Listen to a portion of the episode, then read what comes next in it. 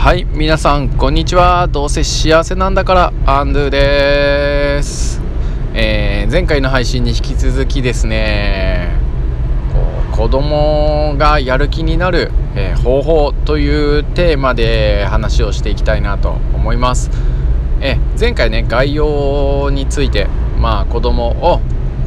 やる気にさせるみたいな考え方を持っとったらね子供はやる気にならないんじゃないかなと思うよみたいな話をしたと思うんです。で今回はまあもっと具体的にじゃあどんな方法を、まあ、大人が見せることで、まあ、子供がやる気になるですねお助け応援をすることができるかっていうことを考えてみた時に、まあ、1つ目に僕が思いついた話をねしたいなと思うんですけれどもそれというのは何かというとですねこうマイルールを作るというのがねなかなかね面白くて、まあ、おすすめできる一つじゃないかなと思ったんですよ。うん。でその説明をする前にマイルールを作るって出てきたのはなぜかというとですねこう子供がやる気になるのってつまり楽しそうだからと、まあ、平たく言うとね楽しそうだからとか面白そうだからと。思った時に、えー、やってみると実際楽しいと。だからこう続けてやりたいとかもっと深くやりたいとかっていうやる気になっていくじゃないですか。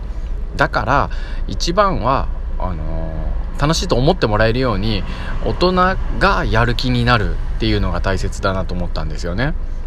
じゃあ大人がやる気になる、えー、ために僕がどんなことをしてるかなと。つまりまあ自分がご機嫌であるってことですよね。楽しくあるってことですよね。それをやるための、うん、一つの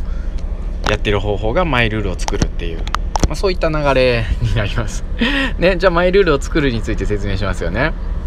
うん。何かっていうと、なんかこう、日常で起きてくる出来事で、そういう起き事が起きたら、まあ、自分にとって、まあ、ハッピーだとかですね、やる気になるとかですね、まウキウキするだとかですね、そういう何かこう、自分の、こう、決まりをですね、こう、勝手に作っておくんですよ。定義づけておくんですよ。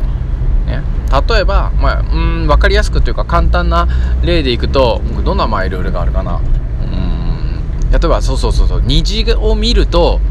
もうめちゃくちゃその日ハッピーになれるよって決めてたりとかねするとなんだかこう気が乗らないというかこう沈んでる時もあ虹が見えたうわ今日一日ハッピーってもう決まるとかですね。そういうのよくありません？あとかあとはね例えばこう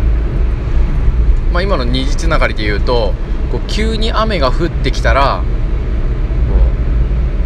うわ虹がどっかに出そうだっていうことでですねえー、アンドゥはですね急に雨が降ってきたらおこう虹の予感みたいなハッピーの予感みたいな風に、えー、マイルールを決めてたりとか。あとはこう運転しててこうナンバーこう通りすがりだとかあの車のですねナンバーですね。にゾロ目を見た時になんかラッキーなことが起きるっていう風に決めてたりとかですね。うんあとはまあ教室で言うと何だろうな。こうはいじゃあこれで今日の何時間目の授業は終わりますってこう 授業終わるじゃないですか。ね何授業何時間目の授業終わりますって言ったや否やその同じタイミングでこうチャイムがねキンコンカンコンって鳴ったりする時ってあるんですよたまにね。その時にはめっちゃ「おっしゃもう今日はめっちゃいい日だ」っていう風になんか決めてるとかですね。うんなんかそんな感じですよね。だからたわいもない普段のこう起きてくる出来事なんだけれども、まあ、それで自分にとってのこうアゲアゲなですねなんかこうハッピーなですね、えー、定義を持つと。そういったマイルールをですねこうみんなにこう考えて、えー、もらうと。でそういう風にして自分をこうねいい気分にしてねなんかやる気というかねこうボルテックスじゃないな これ言っちゃいかん。エネルギーを上げるっていうね、えー、そういうことをやってるかなと。ね。そうすると子供がご大人がご機嫌大人がやる気になってる状態の方がきっと子供はねやる気になりやすいんじゃないかなというふうに、えー、思いましたので皆さんも是非ですね、えー、お子さんと一緒に、えー、マイルールを作ってみるっていうのをやってみてはいかがでしょうか、えそれでは今日はですねこの辺にしておきたいなと。次回もですね、うん、このやる気になる方法について、まあ、話せたらなと思いますので、えー、今回も僕の話の練習に付き合ってくれてありがとうございました。皆さんのおかげでハッピーです。それではさようなら。サンキューでした